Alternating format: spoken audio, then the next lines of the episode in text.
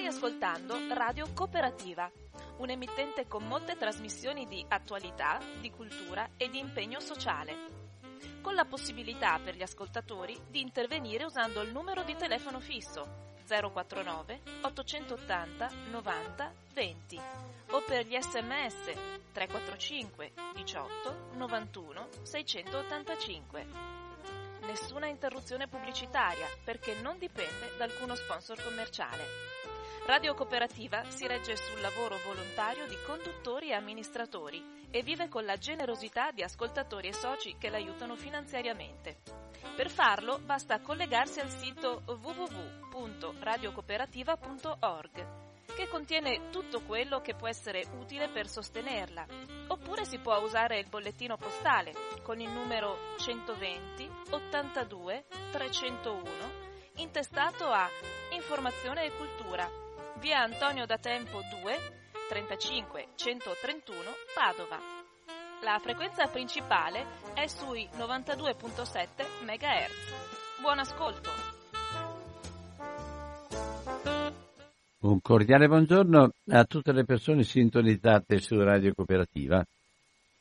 Eh, sono in attesa che arrivi l'ospite che si chiama Lori Scarpa, che è della FIOM, eh, che eh, ha seguito mh, con grande attenzione un po' tutta la vicenda di Ilva Taranto e anche il resto, e che segue anche altre vertenze. Probabilmente sono queste vertenze che no, lo tengono un po' in difficoltà in questo momento, la giornata non è splendida per girare e quindi io non voglio, però mi dispiace molto perché è un tema che ha bisogno di tempi, ha bisogno anche di, di, di, di conoscenze proprio speciali perché eh, si parla tanto, ma dopo stiamo anche noi sulle chiacchiere degli altri, per cui è importante anche avere un, un po' di documentazione su quello che sta avvenendo. Allora, ehm, però io farei così quest'oggi e non posso stare qua una, una mezz'ora, un quarto d'ora, venti minuti, mezz'ora, quello che è, senza interloquire, senza parlare. Perché non tentiamo di dire la nostra e ognuno dice un po' come vede la situazione attuale, sia rispetto al discorso produzione sanità, salute, no, sanità, salute, e sia rispetto al discorso eh, eh, la produzione industriale che sia, un, che sia proprio che risponda alle necessità, ma anche che sia eh, in qualche modo stabile, garantita e non, non soltanto in mezzo a una, una susseguirsi di ondate di notizie che non hanno portato a nessuna conclusione. Io avrei piacere proprio ascoltare anche le persone, io credo che molti di voi si siano un po' appassionati alla, alla vicenda, ma non tanto per chiacchierare e basta, quanto per vedere da che parte ci muoviamo come Italia, perché è tutto concatenato. La novità, credo, che porta alla globalizzazione è questa. Noi continuiamo a, ad avere le nostre preferenze, ad avere i nostri gusti, ad avere le nostre anche fisime a volte, ma eh, la realtà è talmente eh, collegata a tutto il resto che di isolato, di, di, di, di risolutivo da soli non si troverà strada. Allora 049 880 90 20 ho introdotto in una forma molto semplice la, la, la, la, trasmissione, non intendo assolutamente pormi come una persona competente per cui ascolto molto volentieri che cosa si pensa, che cosa diciamo e che cosa pensiamo che possa sbloccare un po' questa situazione che riguarda tutta la produzione italiana. Allora 049 880 90 20 c'è qualcuno che vuole rompere il ghiaccio e che vuole dire la sua io mi, mi ho, ho, ho, con me un quaderno davanti, mi noto le cose in modo che quando arriva l'ospite, arriverà, spero che arrivi presto, arriverà l'ospite, io eh, immediatamente gli porgo le domande, i dubbi e anche le, le criticità che ognuno, di noi può avere eh, così recepito ascoltando le varie notizie che arrivano. Credo che alcuni telegiornali o giornali radio abbiano coperto gran parte della trasmissione proprio con la vicenda Ilva Taranto. Credo che la, il movimento della, per la soluzione comporti molte difficoltà nei rapporti che esistono fra i, i, coloro che devono governare, decidere e prendere decisioni. Credo ci siano state anche delle frizioni non piccole proprio quando i, i, due, i, due, punti essenziali, far funzionare l'economia, ma anche salvare, salvare l'ambiente e la, e la salute della gente, io credo che siamo dentro a uno dei problemi che non sono così facili da risolvere e che ah, devono trovare però anche una formula concreta, se non definitiva, almeno di passaggio, una formula concreta dove si prendono delle decisioni assieme. Allora 049 880 90 20, c'è qualcuno che mi vuole dare una mano? Apre in modo che anche altri poi ci aiutiamo a vicenda. Eccola la telefonata e ringrazio chi sta telefonando. Pronto? Eh, Donatino, sono Marco Altieni a Botono. Ciao, buona giornata.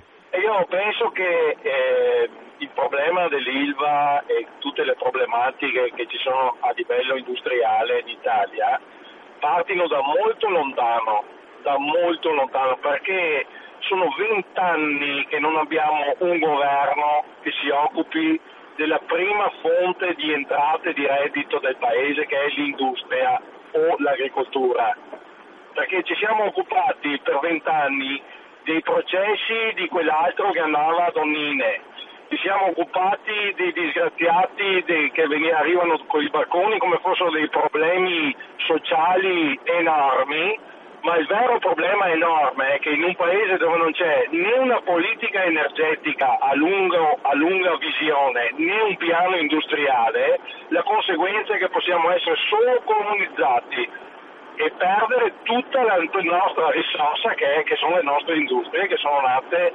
a partire dalla Fiat che si sono sviluppate nella pianura padana e avanti. E allora parte da lontano questa cosa qui. Non c'è volontà politica di salvare l'industria in Italia, c'è solo volontà di realizzare vendendo, anzi spendendo i nostri beni e non c'è nessuna volontà di dare al Paese occupazione con le industrie. Parte da lontano. Vi saluto. Grazie Marco. Allora, Marco ha, ha aperto eh, eh, eh, no. Allora, eh, Marco ha, ha, lanciato diciamo, una denuncia e una, una, una, una realtà che, per cui la sua, la sua visione da un punto di vista pratico non è una visione certamente ottimista anzi molto, per, per lui il realismo significa riconoscere che l'Italia non ha nessuna politica industriale reale, non ha nessun programma che mh, dia fiducia e allora stiamo, stiamo dire, avendo le conseguenze di una non politica che è durata troppo tempo. Questo mi pare sia in sintesi l'intervento di Marco e li tiene, ma eh, senza la pretesa così di, di avere. Io sto aspettando le telefonate. Sta arrivando la telefonata, pronto? Sì, buongiorno Albino, sono Lucio. Lucio, buona giornata. Buon, buon, sì, beh, è proprio autunnale meravigliosa, me è meravigliosa. E, e, ora volevo dire questo, se secondo me no, se la storia anche come dei supermercati e tutto, che il discorso da quando che ti morire tutti i piccoli, dopo diventa un'oligarchia di un gruppo che può anche affamare la nazione perché non c'è più possibilità.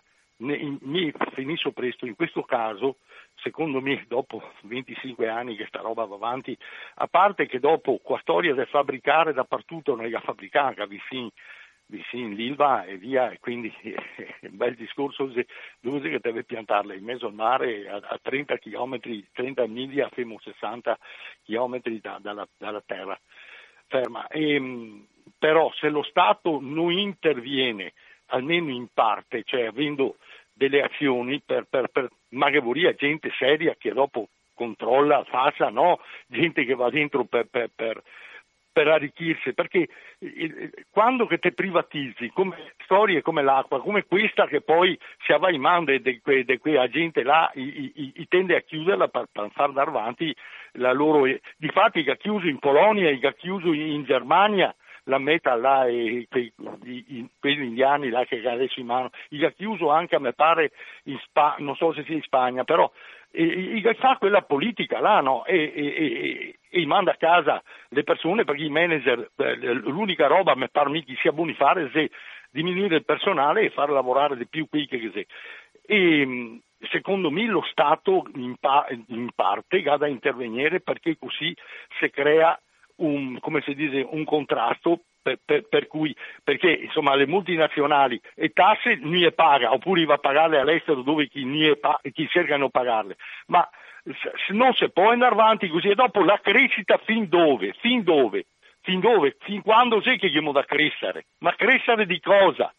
Bisognerà produrre quello che mi serve, visto che il lamiere per fare i navi, a meno che non si metta a fare di plastica anche qui, va bene, chissà che così è anche, anche quando che si sbusa, e bisognerà, e, e finché abbiamo una, l'unica ditta che abbiamo qua che fa, eh, l'unica fonderia che fa queste robe, se bisogna, secondo me, no, anche se siamo già mai, però se mi sono d'accordo con Landini che non stiamo a pensare che il mercato risolva, io solo risolva queste cose qua, il mercato fa solo per guadagnare e non ne frega niente neanche della salute delle persone.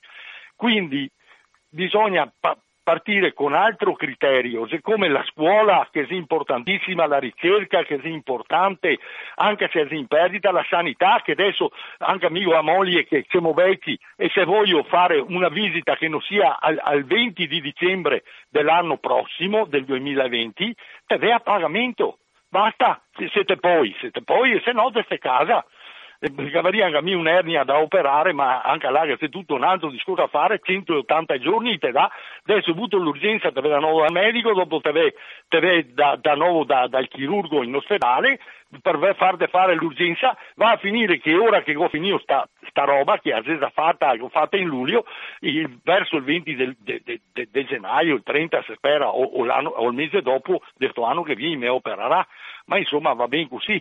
E in ogni caso, Albino, il problema nostro, mi, non mi è mai piaciuto il comunismo stalinista, però guardiamo ogni volta che, c'è sta un, un fiare socialismo che può dare qualcosa, come in Cile, adesso te vedi co- cosa che si è risolto in Cile, no?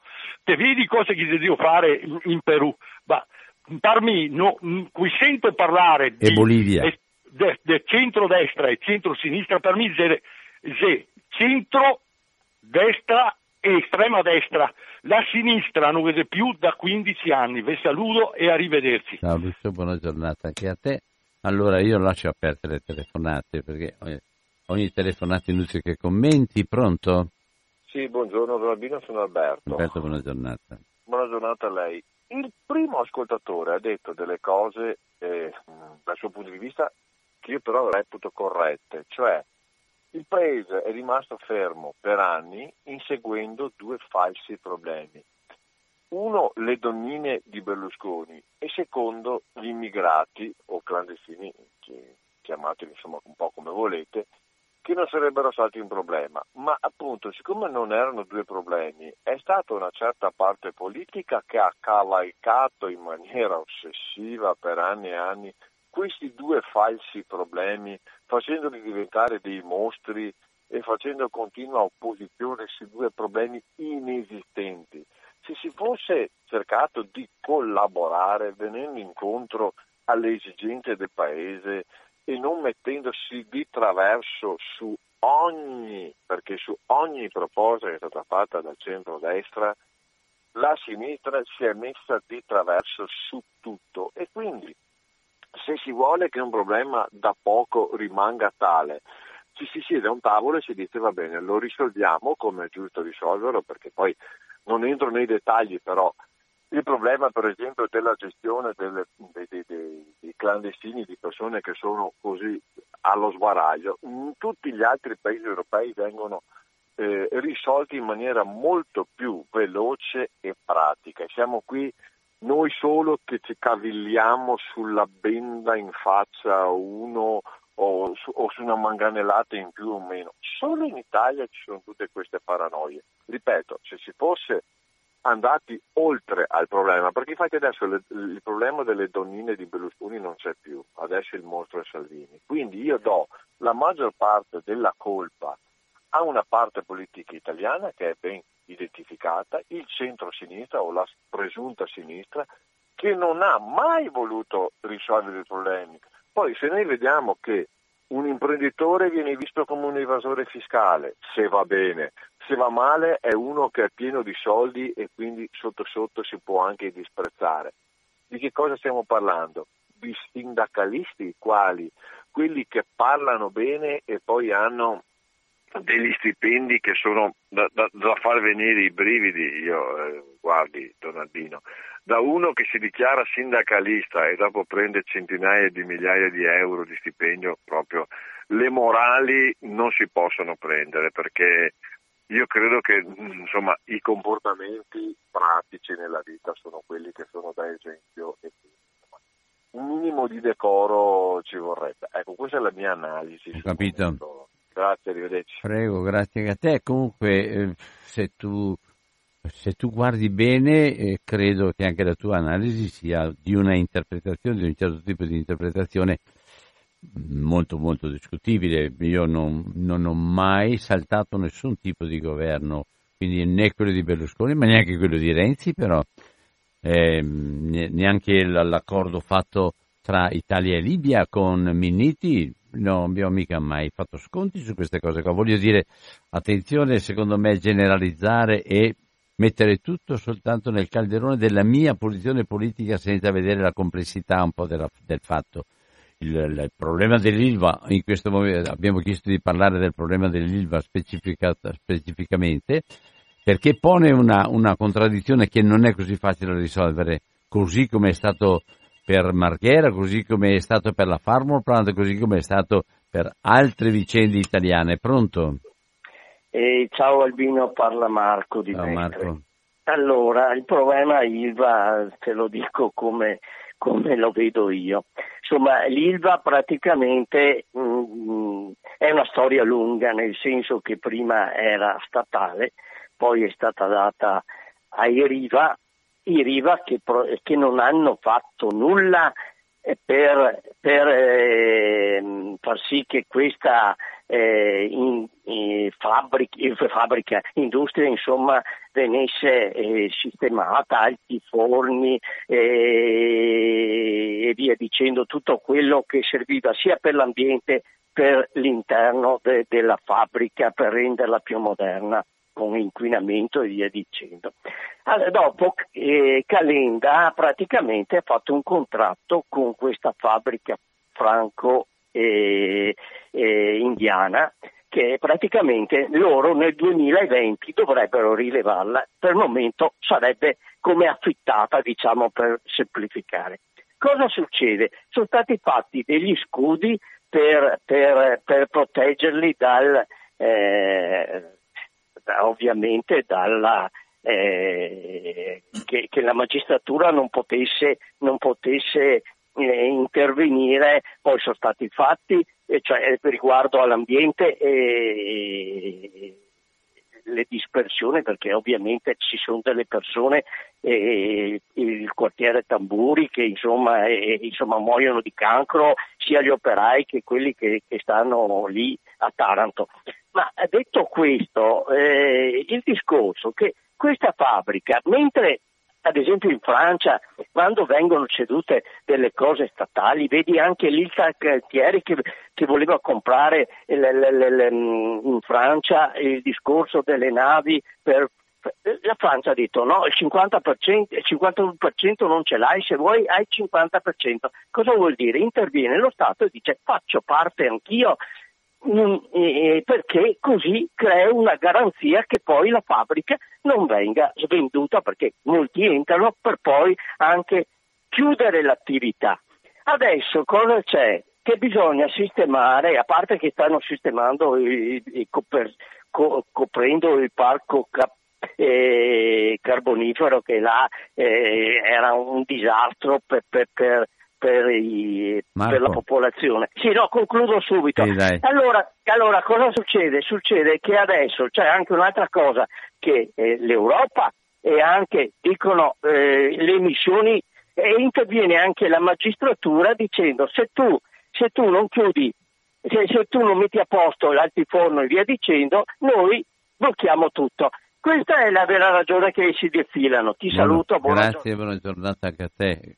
Adesso ti ho chiesto di concludere non perché mi dà fastidio che uno parli, ma che, perché è arrivato in questo momento Lori Scarpa, che è, abbiamo appena parlato, ti hanno appena detto che i sindacalisti che prendono così tanti soldi non hanno diritto di parlare, ma comunque proviamo, proviamo a parlare dell'ILVA quest'oggi e non soltanto dello stipendio dei sindacalisti, ma per caso mai si può parlare anche di quelli. Comunque è, è, ehm, gli interventi hanno insistito sul fatto che eh, in, in, Italia soffriamo di una, uh, di una retratezza riguardo a questo tipo di problemi perché non c'è un piano energetico nazionale e per cui in qualche modo dobbiamo essere praticamente colonizzati perché non, non, abbiamo, non, abbiamo, non c'è stata una uh, volontà politica di realizzare e per cui siamo costretti a svendere da una parte e mancano anche i programmi per affrontare queste tematiche che oggi si uniscono sul, sulla contraddizione da una parte la produzione e l'economia e dall'altra parte la salute e la necessità di cambiare il sistema di produzione se vogliamo rispettare la terra e se vogliamo fare qualche cosa. E poi eh, dice qua eh, che alla fine lo Stato interverrà soltanto per diminuire, ah no, chi, chi subentra intende solo diminuire il personale e quindi eh, la domanda è ma che tipo di, di, che tipo di crescita parliamo in questo momento? E poi, la, oltre, oltre alla critica di, di, che ti ho fatto prima, anche questa storia lunga di una Ilva regalata ma non costruita. Io mi fermerei qua e adesso ti do tutto il tempo de, di esporre un attimo. Eh, tu hai seguito da fin dall'inizio la vicenda, quindi eh, la, la, la, trasmissione la desideriamo per un tipo di informazione che ampi, che allarghi un attimo lo sguardo e le implicazioni nelle quali ci troviamo, sia a livello politico, sia a livello sociale, sia a livello ambientale. Partiamo. Grazie, grazie veramente dell'opportunità che mi viene data oggi. Eh, allora, quando noi affrontiamo il tema dell'ex Silva affrontiamo uno dei temi più complicati e più complessi presenti nel nostro, nel nostro paese. Come veniva detto anche nelle domande, nelle riflessioni che venivano fatte, c'è un po' di tutto dentro, c'è l'idea di paese in cui vogliamo vivere, in cui vogliamo stare, c'è la questione della ricchezza e della sua distribuzione, c'è la questione ambientale, c'è la questione del modo di lavorare, se è salubre oppure no, c'è tutto eh, per cui è una vicenda che non è semplice affrontare, non è neanche semplice risolvere, per cui la prima cosa che va detta non ci sono ricette che semplificano la questione, ma anzi ad ogni questione che viene posta se ne aprono poi successive.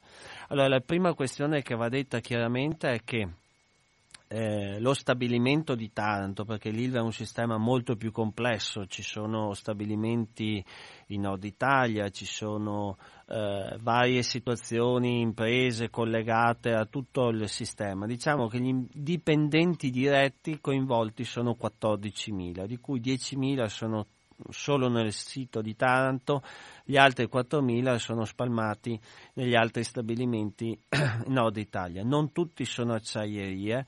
Vuoi Molti... accennare quali sono gli stabilimenti in Nord Italia? Sì, noi abbiamo a Genova, Racconigi, per capirci tra Liguria e il Piemonte, poi abbiamo eh, a Marghera, qui a Legnaro, Abbiamo poi a Milano, a Milano ricordo a tutti che c'è la sede legale della, dell'impresa con eh, uffici e poi altri centri servizi.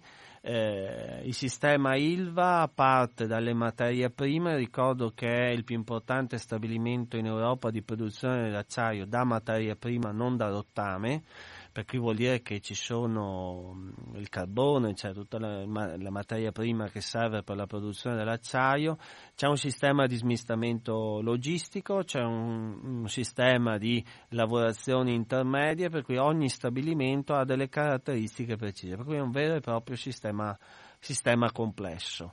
La questione ambientale ha la sua dire, peculiarità e gravità proprio nella città di Taranto, ma anche con altre problematiche ambientali siti, nel sito di Genova in particolar modo. Comunque la questione fondamentale è che la storia di questa importantissima impresa italiana è, fat- è proprio legata alle scelte compiute dopo il secondo conflitto, conflitto mondiale, dove l'Italia si è dotata di un sistema scientemente deciso di dotarsi un sistema di produzione dell'acciaio e di eh, dire, una capacità industriale di un certo tipo. Ricordo che nasce l'Ilva di Taranto nasce come Italsider come azienda sostanzialmente tutta nazionalizzata, tutta a, a capitale interamente, interamente, pubblico. E eh, per, fino agli anni 60 e anche i primi anni, primi anni 70 uh, dovrebbe essere alla fine degli anni 50 insomma. Eh, diciamo che lo stabilimento mh, ha avuto il suo massimo sviluppo proprio negli anni 60 che è stato anche uno eh, il momento più alto in cui sostanzialmente sono state anche un, moltissime evoluzioni, evoluzioni tecnologiche.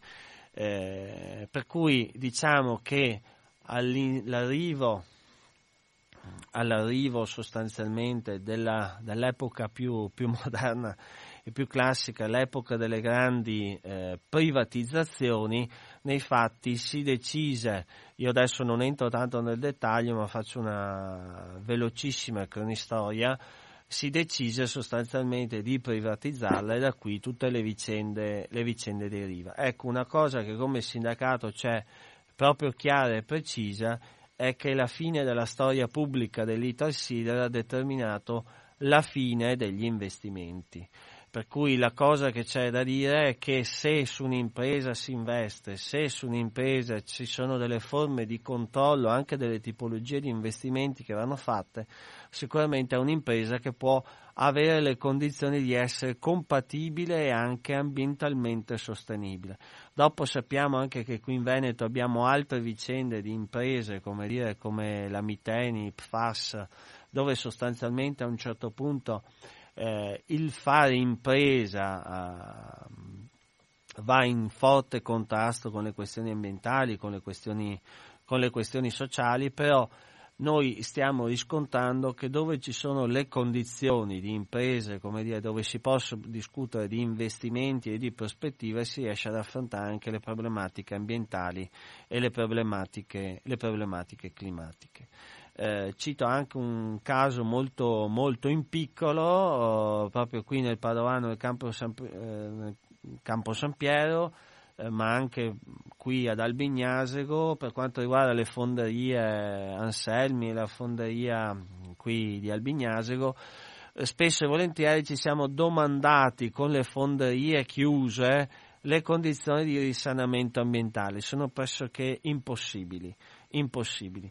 Per cui questa questione dell'ILVA e della sua necessità di verificare costantemente i gradi di investimento e gli obiettivi, gli scopi, il fine per cui quell'impresa deve produrre, credo che sia uno dei compiti che sia mancati negli ultimi 30 anni insomma, di, di, esistenza degli stabilimenti, degli stabilimenti legati al sistema ILVA.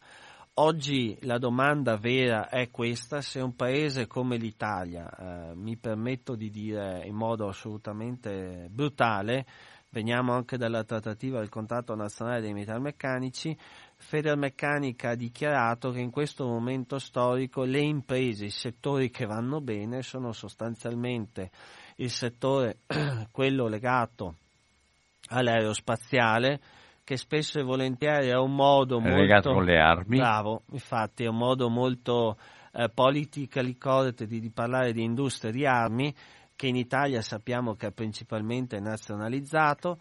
L'altro settore che va bene è il settore ferroviario e anche qui sappiamo che proprio tutto il settore ferroviario è pressoché a capitale, a capitale pubblico e il terzo settore eh, fortemente, eh, come dire, eh, a capitale pubblico è eh, proprio il settore legato alle, alle industrie pesanti. Per cui questi settori sono quelli che vanno bene, al di là delle vicende geopolitiche, al di là delle vicende dei dazi, dei dazi eccetera.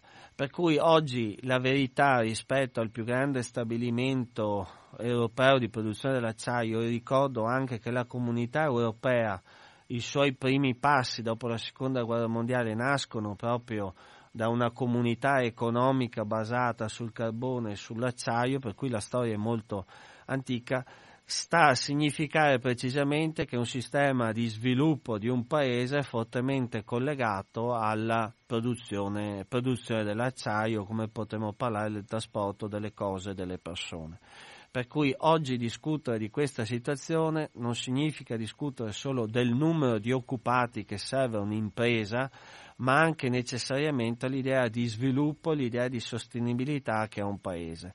Per cui oggi pensare di lasciare questa discussione a una grande battaglia de- legale, che è stata definita la battaglia del secolo, quella tra il fatto che ArcelorMittal decide sostanzialmente di disimpegnarsi da Taranto e eh, il governo italiano che decide sostanzialmente che quell'impegno invece è valido, è sacrosanto e va rispettato, in una trattativa, in una discussione che si limiti al ragionamento sui livelli occupazionali senza affrontare le implicazioni ambientali e di, e di sviluppo, credo, credo che sia un problema che deve coinvolgere assolutamente tutti quanti non si può lasciare i soggetti ad, ad affrontarlo da soli. Ecco, una delle, delle cose che, fanno, che in questo momento mi pare ecco, siano eh, molto problematiche sono gli atteggiamenti propri di coloro che in questo momento hanno la responsabilità di prendere decisioni.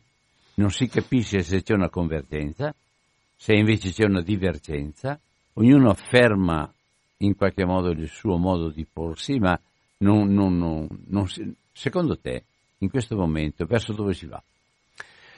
Ma questa è la, eh, dicevo, è proprio quella questione che non si può semplificare.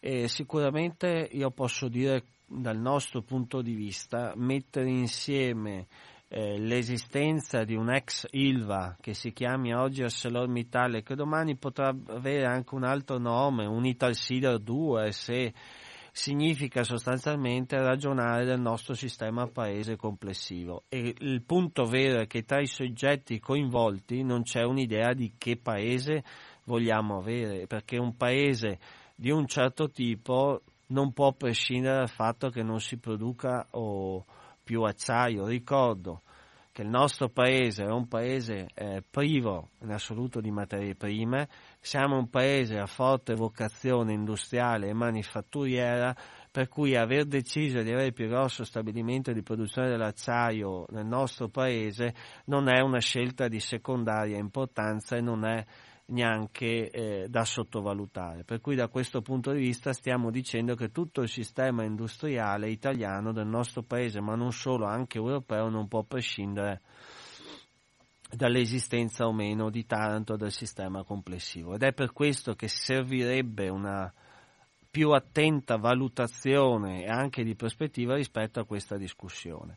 Di tumore si muore, indubbiamente e su questo io voglio anche dire chiaramente un'altra questione, un'altra cosa che spesso anche il sindacato è stato additato come soggetto che privilegiava l'occupazione alle tematiche ambientali, io voglio sostenere insomma, che le nostre organizzazioni sindacali da sempre e oggi ancora più convintamente ritengono che non può esistere occupazione senza una chiara idea ambientale perché eh, siamo stati coinvolti ta- tante volte quotidianamente in una guerra costante che ormai è segnata che le condizioni che ci sono dentro i luoghi di lavoro sono esattamente quelle che si respirano fuori dai luoghi di lavoro. Per cui anche in questo senso il sistema inquinante che c'è a Taranto è lo stesso che c'è dentro la fabbrica. In queste ore c'è stato un gravissimo incidente proprio a Taranto eh, dove ha preso fuoco l'acciaieria 2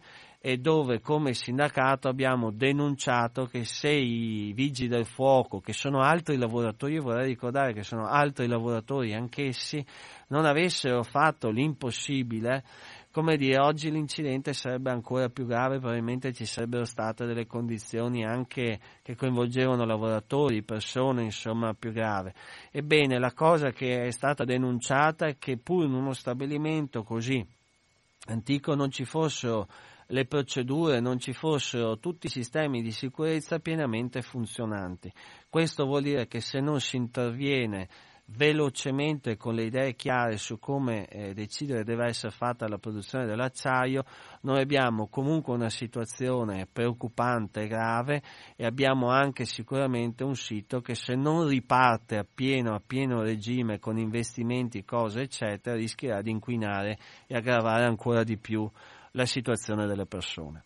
Ecco, dentro a queste incertezze, dentro a questa complessità, eh, qual è l'atteggiamento dei lavoratori della, dello stabilimento in questo momento? Mi pareva che ci fosse da una parte in un, un primo tempo una certa grinta, poi invece ci si è un po' spaccati anche da dentro e alla fine ci si è, ci si è rassegnati, cioè non si, non si, vede strada e alla fine, secondo te? Ma allora, eh, diciamo che ci sono sicuramente dei fattori ambientali anche legati al posto dove uno vive, dove lavora, eccetera, ma ci sono sicuramente anche delle situazioni che sono, che sono molto, molto comuni. Eh, io a questo momento vorrei fare un ragionamento proprio sul sito di Legnaro dell'Ilva. Il sito di Legnaro dell'Ilva è un centro servizi. Il centro servizi di Legnaro non ha ragione d'essere se non sta in piedi l'Ilva per cui ci sono 30 lavoratori che lavorano lì dentro da moltissimi anni, insomma da qualche decennio, e che si troverebbero in una condizione sostanzialmente di disoccupazione, si troverebbero in una condizione di perdita occupazionale. In un contesto dove dopo 20 anni, 30 anni di lavoro entrare... Ma questo centro di servizi che tipo di servizi? Centro servizi, fornitura, taglio lamiera per poi gli utenti che sono quelli clienti dell'automotive tutte industrie legate al settore dell'automobile. Per cui ti trovi in una condizione che dopo aver vissuto nel, conoscendo quel mondo del lavoro, rimetterti oggi nel mondo del lavoro alle condizioni attuali è uno stravolgimento di vita che crea solo isolamento e solitudine. E questo lo dico perché altrimenti si rischia semplicemente di guardare le questioni territoriali. Taranto oggi non è di per sé spaccata, i lavoratori non sono spaccati, perché in realtà c'è una condizione, i lavoratori sanno che tra il diritto al lavoro e il tema ambientale ci sono tutte quelle condizioni per cui i lavoratori da tempo stanno lottando. Guardate, eh, in assenza di alternativa all'ILVA, per cui anche chi dice bisogna chiudere l'ILVA deve sempre considerare l'alternativa, cioè quale possibilità si dà alle persone per realizzarsi. E se tu non hai un progetto alternativo puoi dire quello che vuoi, ma le persone faranno di tutto per attaccarsi a quel posto di lavoro, anche se ti ammala, anche se come dire che è una condizione come quella che conosciamo abbiamo sentito dire. Anche se c'è un rischio e tu lo affronti come, come lo facevano i minatori, esatto. come lo esatto. facevano altre categorie che hanno lavorato in luoghi che poi hanno, ne hanno portato tutte le conseguenze perché il discorso dei minatori è stato un discorso micidiale per la salute e poi per la... Ma io posso citare anche esempi più, più vicini a noi, insomma, alle acciaierie venete tanti lavoratori dicono vado a lavorare lì per una condizione anche economica, una condizione di un certo tipo sapendo che faccio un sacrificio anche per la mia vita, per la mia persona, per la salute, sapendo che lascerò qualcosa ai miei figli, alle persone. Eh, vorrei citare un altro lavoratore, un nostro delegato, che ha detto che nel 94 andò a lavorare in fonderia perché in fonderia c'era la riduzione d'orario di lavoro, c'era un salario e perché d'estate si lavorava poco perché faceva caldo nelle fonderie. E oggi questo scenario è totalmente cambiato. Per cui ogni persona fa una valutazione rispetto al contesto, quelli che sono i sacrifici e quelle che sono le mediazioni utili e non utili. Il punto vero è se chi mette in campo quelle possibilità e le opportunità se le sta sfruttando oppure no.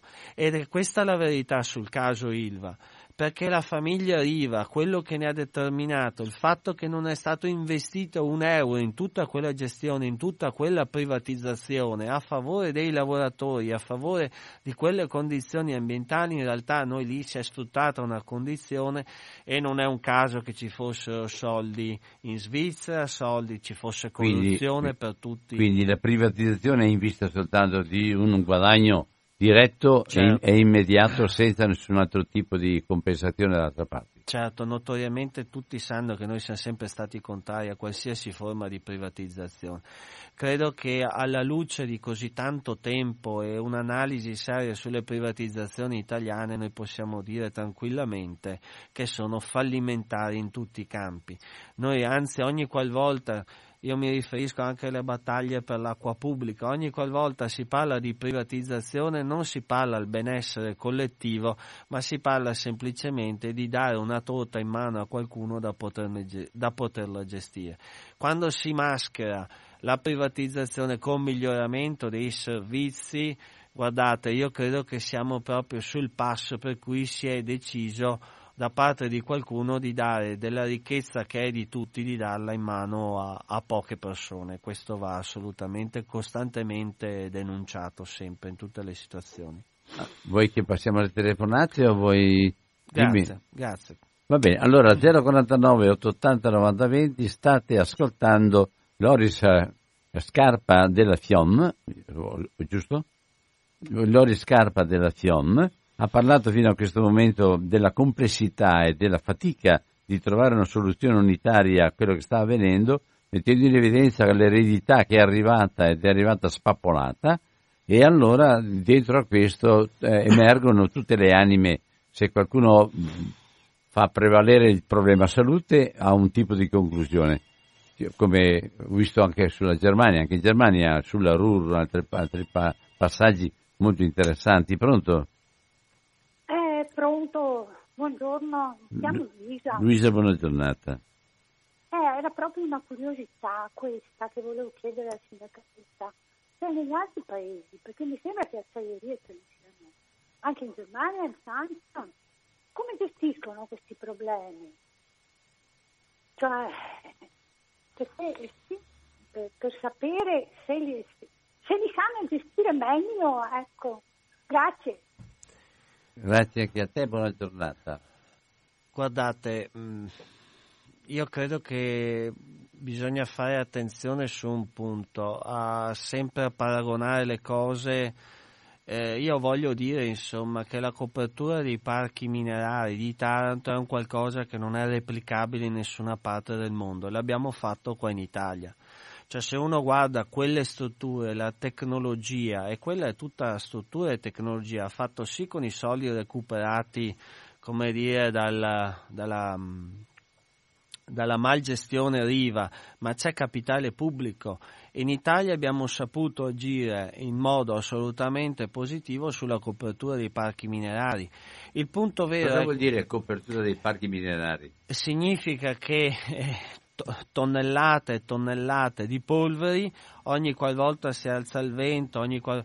giravano liberamente per la, città, per la città di Taranto causando problemi agli, ai problemi già, già presenti, addirittura eh, tempeste di sabbia, insomma nebbia in alcuni momenti Uh, in alcuni momenti insomma, della giornata, giornate insomma, eh, dove non potersi vedere perché queste polveri si alzano. È stata fatta questa opera faraonica che è la copertura dei parchi minerari proprio pensando nell'ottica che questa azienda deve rimanere, deve bonificarsi, non deve più causare problematiche. Questa è una soluzione studiata in Italia, fatta da aziende italiane, su tecnologia italiana. Scusa la mia ignoranza copertura dei parchi minerari. Cosa vuol dire? Cos'è copertura? La copertura significa che c'è una montagna di terra, sì. okay, una montagna proprio nel sì, senso sì, una, proprio una montagna, una montagna di terra che lasciata, come dire, al sole, a, al giorno, insomma, alle intemperie, eh, causa sostanzialmente queste polveri eh, causano un inquinamento atmosferico di un certo tipo e vanno per la città, vanno per, addirittura in alcuni momenti venivano chiuse le scuole, venivano chiusi i servizi perché c'erano queste polveri. Coprirle significa fare un'opera faraonica che contiene queste polveri, che contiene queste montagne, in modo tale che questo fatto non accada più. E questa cosa si è completata nei mesi scorsi. Ma coperte con nylon, so. No, no, coperte con una struttura stabile, automatica, che si muove e che, come dire, ha annullato, ha azzerato questo tipo di problema. E, ed è una struttura che assolutamente, se uno la vede, la vede dal mare, perché è come vedesse dei grattacieli, è come se vedesse... E questo per eh, risolvere una problematica ambientale molto, molto grave che c'era, che c'era tanto. Per cui mi permetto di dire, io non lo so se dei tedeschi in Italia avessero fatto questa cosa, io penso che dobbiamo anche uscire da queste, da queste questioni. Il nostro Paese ha dimostrato in tante situazioni, in altre occasioni, di non essere invidiabile. Ricordo, lo stabilimento più grande in Europa di produzione di acciaio è in Italia, non è in Germania. E potrei parlare di tante altre peculiarità, per cui cose che ci sono nel nostro paese che non ci devono mettere in una condizione, come dire, di contrapposizione con soluzioni che trovano noi dobbiamo imparare però a, ad essere responsabili nella gestione, sapere che la delega non può collimare col disinteresse, ma dobbiamo essere partecipativi, sempre interessati a tutto quello che ci, che ci sta attorno. Pronto? Pronto? Sei pronto? Buongiorno a tutti, sono Lorenzo di. Ciao Lorenzo questo qui è un problema proprio di, quelli di fondo comunque perché siccome che anche delle telefonate precedenti c'è sempre la responsabilità politica viene a emergere, no? Chi dice eh, è stata tutta colpa del, perché era il centro-sinistra, però nella realtà lì allora della politica eh, bisogna andare a analizzare come è stato quel progetto lì è nato dal punto di vista urbanistico perché secondo me dappertutto i tecnici sanno quello che stanno costruendo e il perché a sua volta è stata costruita una città vicino a un, a un qualcosa del genere. E lì, allora, proprio perché eh, di fondo non, non, può coesistere un impianto del genere con quella tecnologia del tempo, perché non, non ci sono filtri che tengano. E, e, con delle case vicino, perché con un impianto così com'è non, non poteva avere una città che, cres- che, è cresciuta vicino. Pertanto chi aveva i terreni, come li ha venduti e il perché, perché io insomma un po' si vive in Italia come sono, quando nascono eh, c'è chi è interessato a vendere i terreni, eh, secondo me lì nasce proprio il peccato, ma quella roba lì l'ha gestita comunque allora perché si parla della sinistra in realtà in Italia non ha mai governato, ha governato prima la democrazia cristiana è prevalentemente con la destra.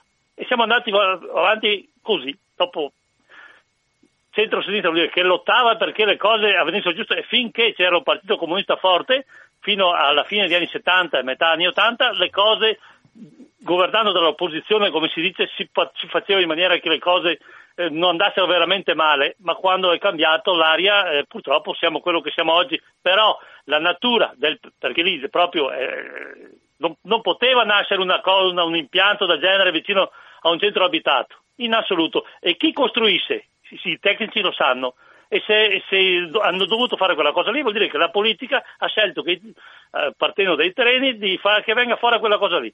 Ma la responsabilità era della democrazia cristiana lì, tanto per far essere chiari. Vi saluto, buongiorno a tutti.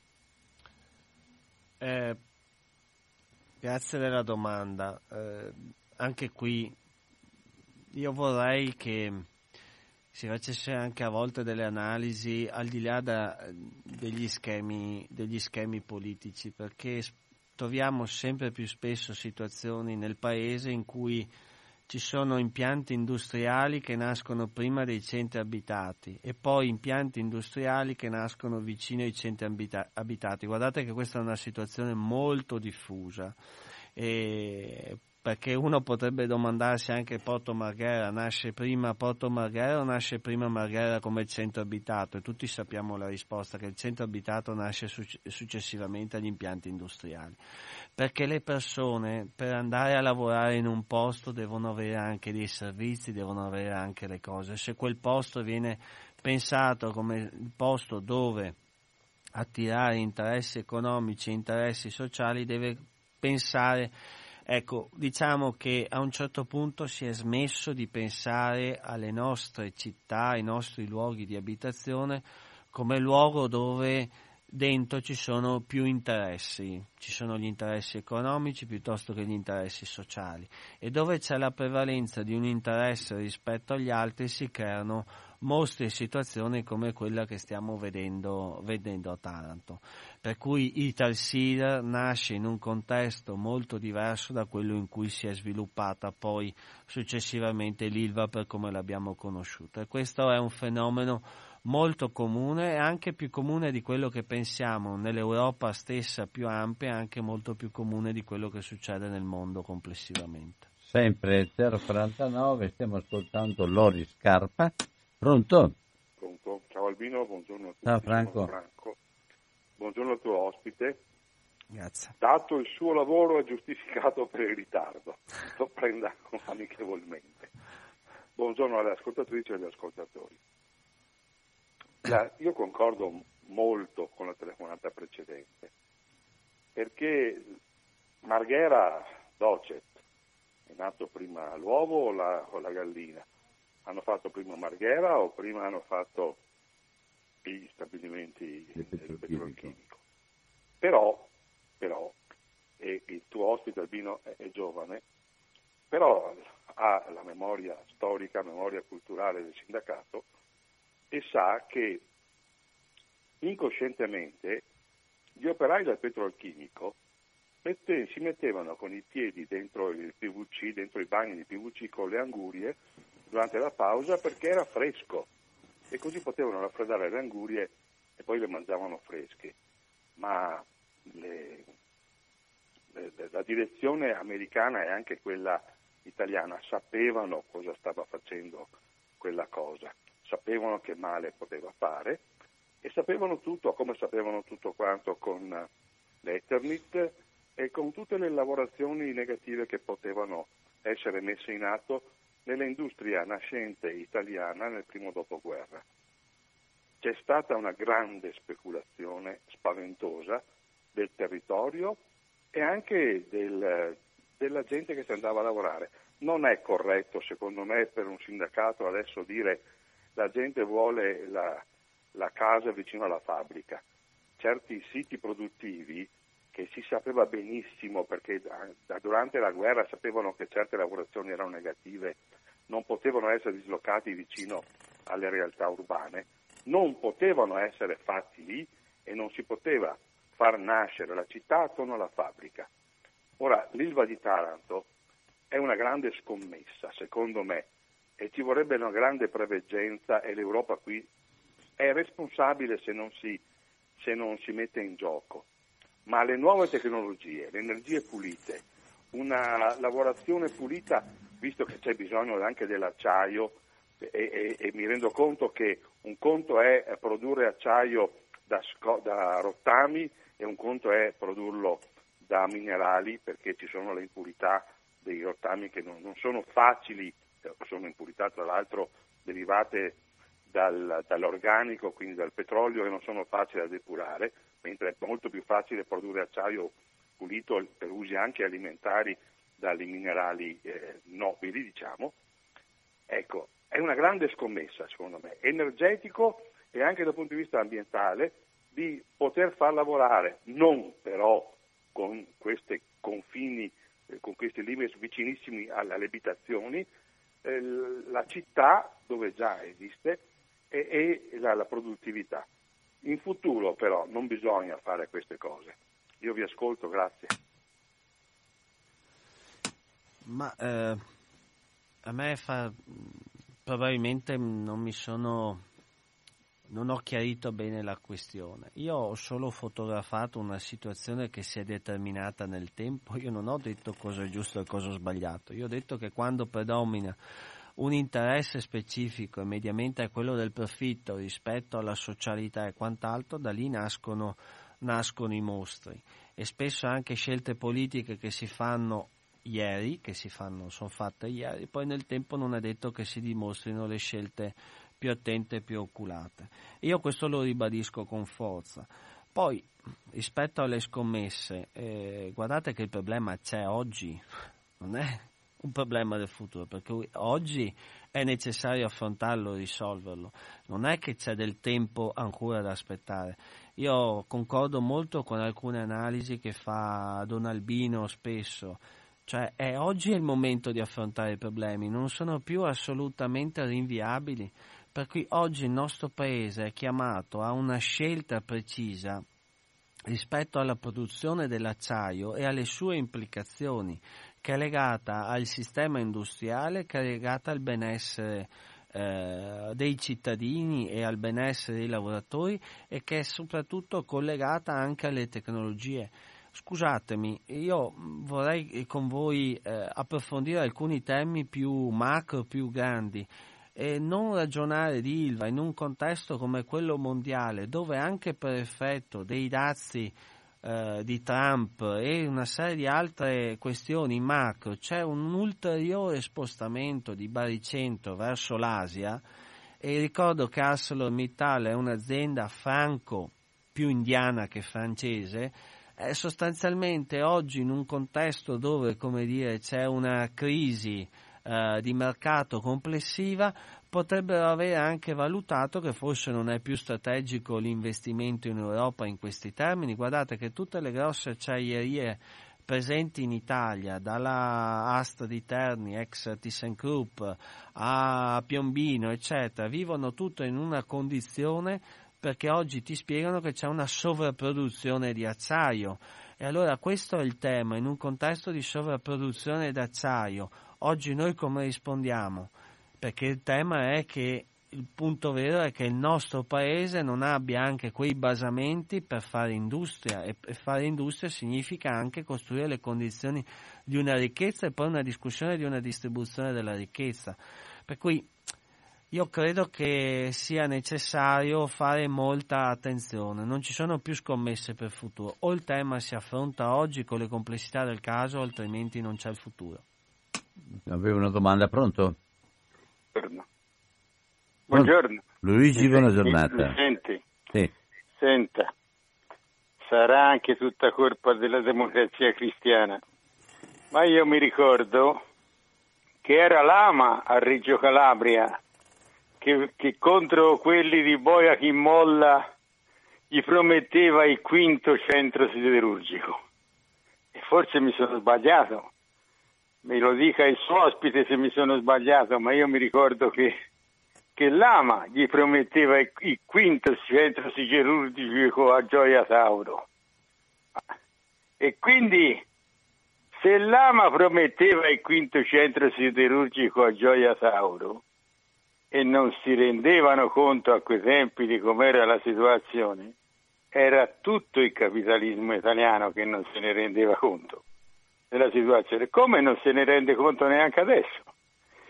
Io gli, io gli, gli porto solo questo, questo esempio. Io ho visto qui in Veneto comitati contro una fonderia e con una posizione di destra non chiedevano, come del resto anche a Taranto. A Taranto la maggioranza della popolazione non vuole una ditta pulita, vuole una ditta chiusa una posizione prettamente di destra. Io voglio la ditta chiusa, legittima, eh, perché ognuno può avere che posizione vuole, ma è la posizione più di destra. Io voglio la ditta chiusa. È uguale qua. Un comitato voleva la ditta chiusa. Alla fine, qui in Veneto l'hanno chiusa questa azienda.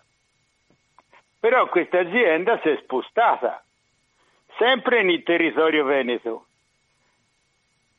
allora l'inquinamento si è spostato perché da qui è andato a finire là. In questa zona avrebbero da, arriva- da risanarla questa situazione. accanto c'era circa 10.000-12.000 metri quadri di terreno a pascolo. Allora, la, la fonderia rimane da risanare. Le case intorno che dicevano che erano degradate sono ancora coi cartelli in vendita. E in questo prato ci nasce un supermercato. Cioè, là lì fa un ipermercato. Sa quello che gli dà la roba a lei? Ecco, uguale, quello lì ci nasce un ipermercato, ma non dove c'è la fonderia. Accanto, nel terreno coltivato a prato nasce il supermercato. Quindi la fonderia non sarà mai, il territorio della fonderia non sarà mai risanato. Il territorio, quello a prato, sarà consumato. Questa, questa è la logica. Io non vedo un'altra logica, ma non la vedo a livello di capitalismo. Tutto, sia qui che là. Ha telefonato uno e ha detto che quando la destra propone soluzioni, il centro-sinistra si oppone sempre. Significa che la Miseni la volevi il centro-sinistra. Eh, oh. E se no che posizione hanno fatto loro per risolvere il problema? Perché io gliel'avrei domandato a quello lì, so che non glielo domandate mai, non gli fate mai le domande. Quali sono le situazioni in cui il centrodestra risolve i problemi? Eh, ma lui non lo dice mica, dice genericamente, il centrodestra. Eh, eh, in Veneto c'è, c'è tantissime di queste situazioni, c'è una zingheria, una zingheria che anche lì i comitati non volevano quella nuova quella vecchia è stata abbandonata. Il comune aveva detto che faceva una variante perché lo faceva. Sa com'è? È tutto lì il terreno. Perché? Perché anche se gli fanno la variante, ma chi prende il terreno lo deve risanare. Quindi qui i risanamenti avvengono solo e soltanto se si frugano tasca agli italiani. Ma questo anche in Veneto dove ha sempre governato il, centro, il, il, centrodestra e di questi episodi ce ne ho tantissimi.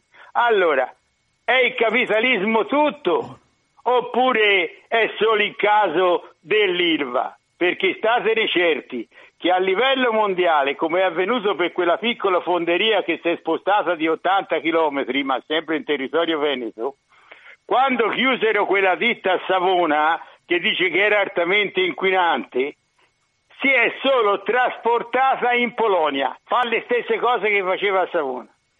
Il, il, centro siderurgico di Bagnoli fa le stesse cose in Cina perché ci hanno mandato anche gli stessi macchinari. Se l'IRVA la chiudano, l'acciaio a livello mondiale verrà prodotto lo stesso in altri posti. Quindi l'inquinamento, se si guarda a livello mondiale, non cesserà. Cosa che cesserà, vinceranno quelli di destra perché loro non vogliono industrie pulite, vogliono industrie chiuse. Io vi saluto e buongiorno.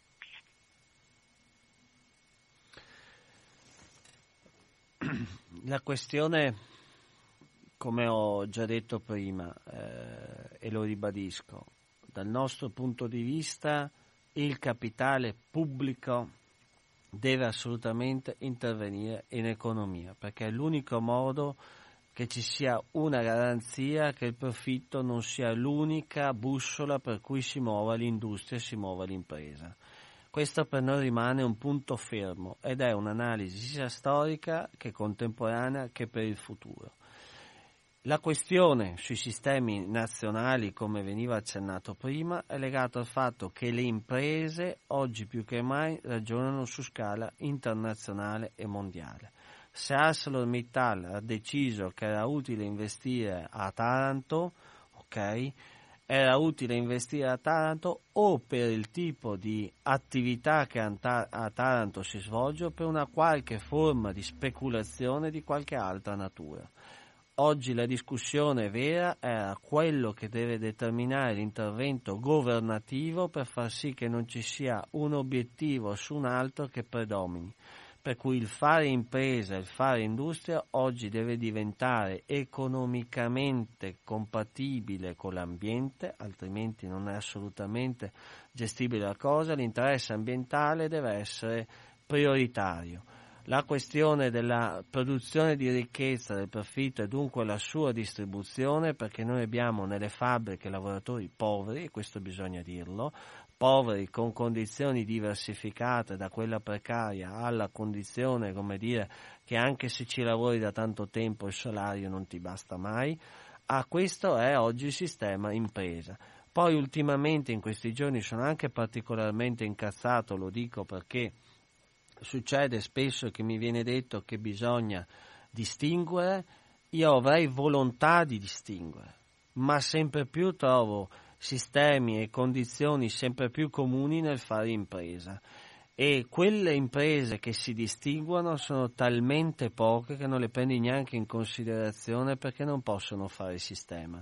Per cui noi abbiamo bisogno oggi di una grande idea di come stare tutti quanti assieme in questa terra, in questo ambiente. Noi alternative non ne abbiamo ed è di oggi, oggi non possiamo più rimandarla questa discussione. Non ho seguito tutto, però eh, mi ha incuriosito e mi, mi sollecita di un approfondimento. Landini dice che da troppo tempo abbiamo perso la bussola del lavoro in quanto tale, per cui questa crisi avviene sì, ma in un momento in cui la, le, le, i regolamenti, ma anche la regolazione oggettiva del lavoro è un, di pessima qualità perché siamo dentro a, a, di tutto dentro il mondo del lavoro, c'è dentro di tutto e passa di tutto perché le, le cooperative hanno perso natura, perché il, i contratti non, non, valgono più, perché la, la, la regolazione del, dell'assunzione non funziona più do, dopo aver provato eh, a, a, tempi determinati, eccetera. Voglio dire, io credo che la, quello che sta avvenendo è giusto quello che dici, ma cade in un momento dove è tutto fluido. Non so se sbaglio. No, no, assolutamente no. Diciamo che è un percorso, ad ogni azione è corrisposta una reazione e questo è un percorso che ci ha portati a questa questione, a questa condizione.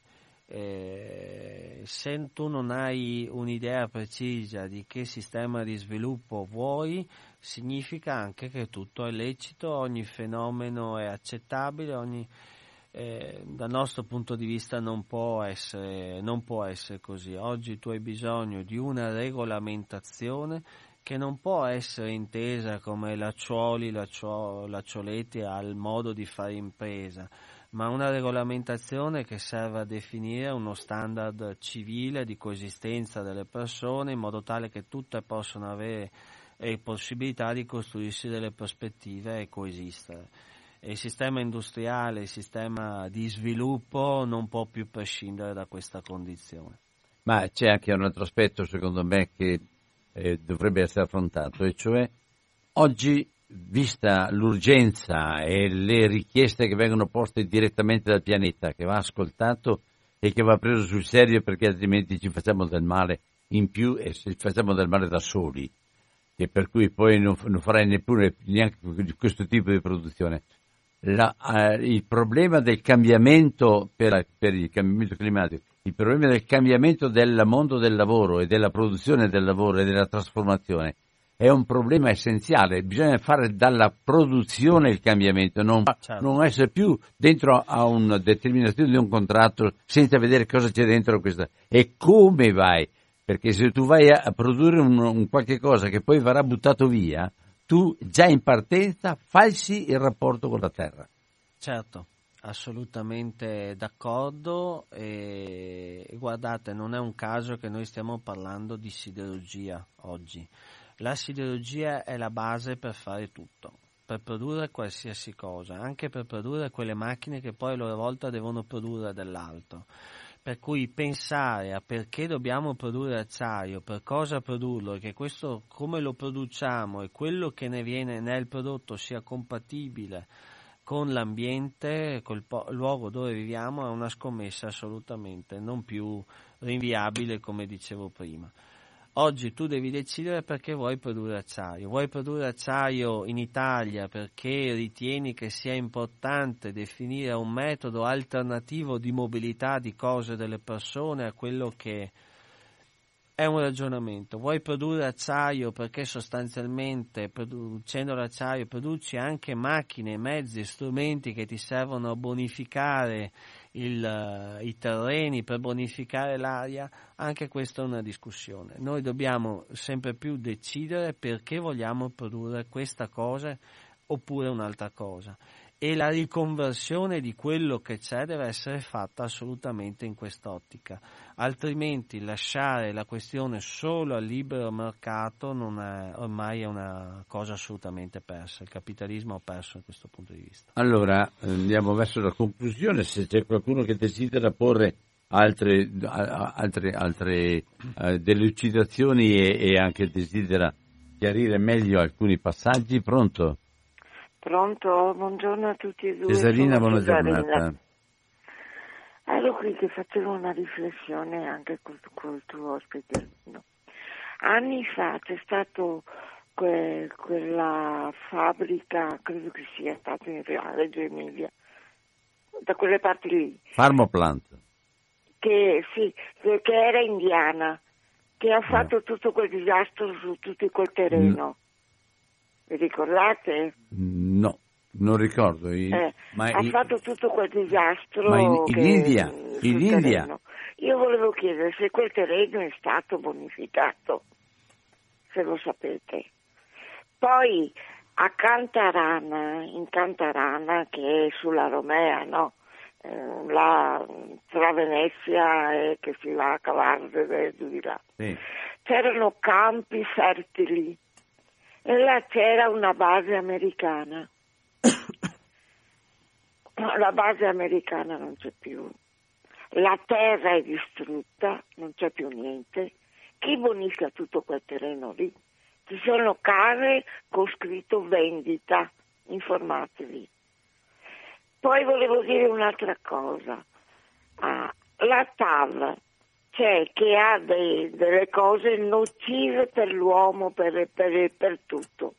Perché anche il sindacato eh, vuole che si faccia la TAV? Queste sono domande. Quante, quante cose in Italia sono andate distrutte e noi dobbiamo comprare cose che viene dall'estero che dopo un giorno vanno a male. Vi ringrazio, buongiorno. Buona giornata Cesarina. Beh, l'ascoltatrice ha posto diverse, diverse questioni. Intanto vorrei precisare che rispetto alla TAV la nostra posizione è assolutamente conosciuta e che la FIOM è assolutamente contraria alla realizzazione di quest'opera perché non ritenuta assolutamente utile e neanche economicamente necessaria. Noi oggi abbiamo un problema di trasporto perso- delle persone in questo paese che è legato al fatto che abbiamo una rete viaria assolutamente insoddisfacente per portare le persone da casa al lavoro. Abbiamo una situazione complessiva per cui eh, non, ab- non necessitiamo di opere di quella natura ma abbiamo bisogno di mettere a posto quel che c'è. Questa è una posizione assolutamente conosciuta e riconosciuta collegare Torino a Lione, eh, guardi, faccio un, un esempio. Eh,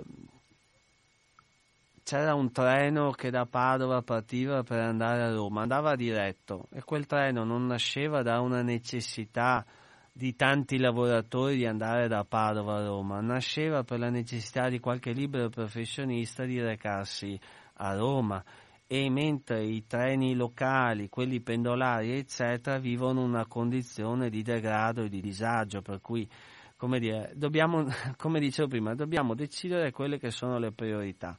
Dal nostro punto di vista il sindacato, voglio dire, non in modo semplicistico, ma ritengo che abbia le idee le idee proprio chiare, il punto è che mancano in questo momento dei soggetti, che questo lo dovrebbe fare la politica, ma più che la politica, le istituzioni, dei soggetti che riportino ad un, ad un equilibrio tra il capitale e poi chi lavora e i cittadini di questo paese. Se non si ricostruisce questo equilibrio che una volta era dato dalla Costituzione italiana, io francamente trovo che avremo dei periodi molto complicati e bui e non semplici come quelli che abbiamo ancora attraversato. C'è l'ultima telefonata, pronto? Eh, salve Albino, sono Piero, buona giornata a lei e professore. Fammela E- contenuta in modo che Eh, poi... ma, ovvio, ovvio. E, cioè, tutto quello che dice il professore ha una sua eh, logica scientifica e, e di buon senso. Però il discorso mio è questo, tutte queste rivoluzioni di levare la plastica, cambiare le produzioni, ma se io faccio il professore e magari faccio lo studio universitario a chiappo 5-6 mila euro al mese, e i contributi me li paga lo Stato in un'azienda che non è un'azienda, è un welfare, è una- sono i fondamentali di, di di uno Stato. È chiaro che io non ho bisogno né di evadere e, e posso fare questi discorsi perché non sono dall'altra parte. Ma dall'altra parte uno deve fare azienda. Porto un esempio, io faccio una strada, faccio la riviera del Brenta ed è tutto un giardino. Per tagliare l'erba ci vuole il rasaerba. E il rasaerba come lo faccio? O col ferro o con la plastica. Due sono le soluzioni.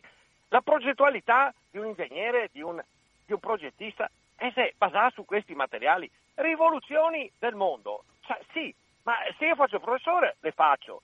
Ma io tutti i professori che ho avuto a scuola li vedevo andare dentro una farmacia, fare gli ingegneri, fare il CTU 3.000 euro, 4.000 euro per mezz'oretta, fare gli avvocati a 1.000 euro l'ora, li vedevo con la moglie dentista, eh, al figlio gli facevano fare il dentista. Cioè, vivo in un mondo che è sbranato dai rendite e posizioni, dalle corporazioni.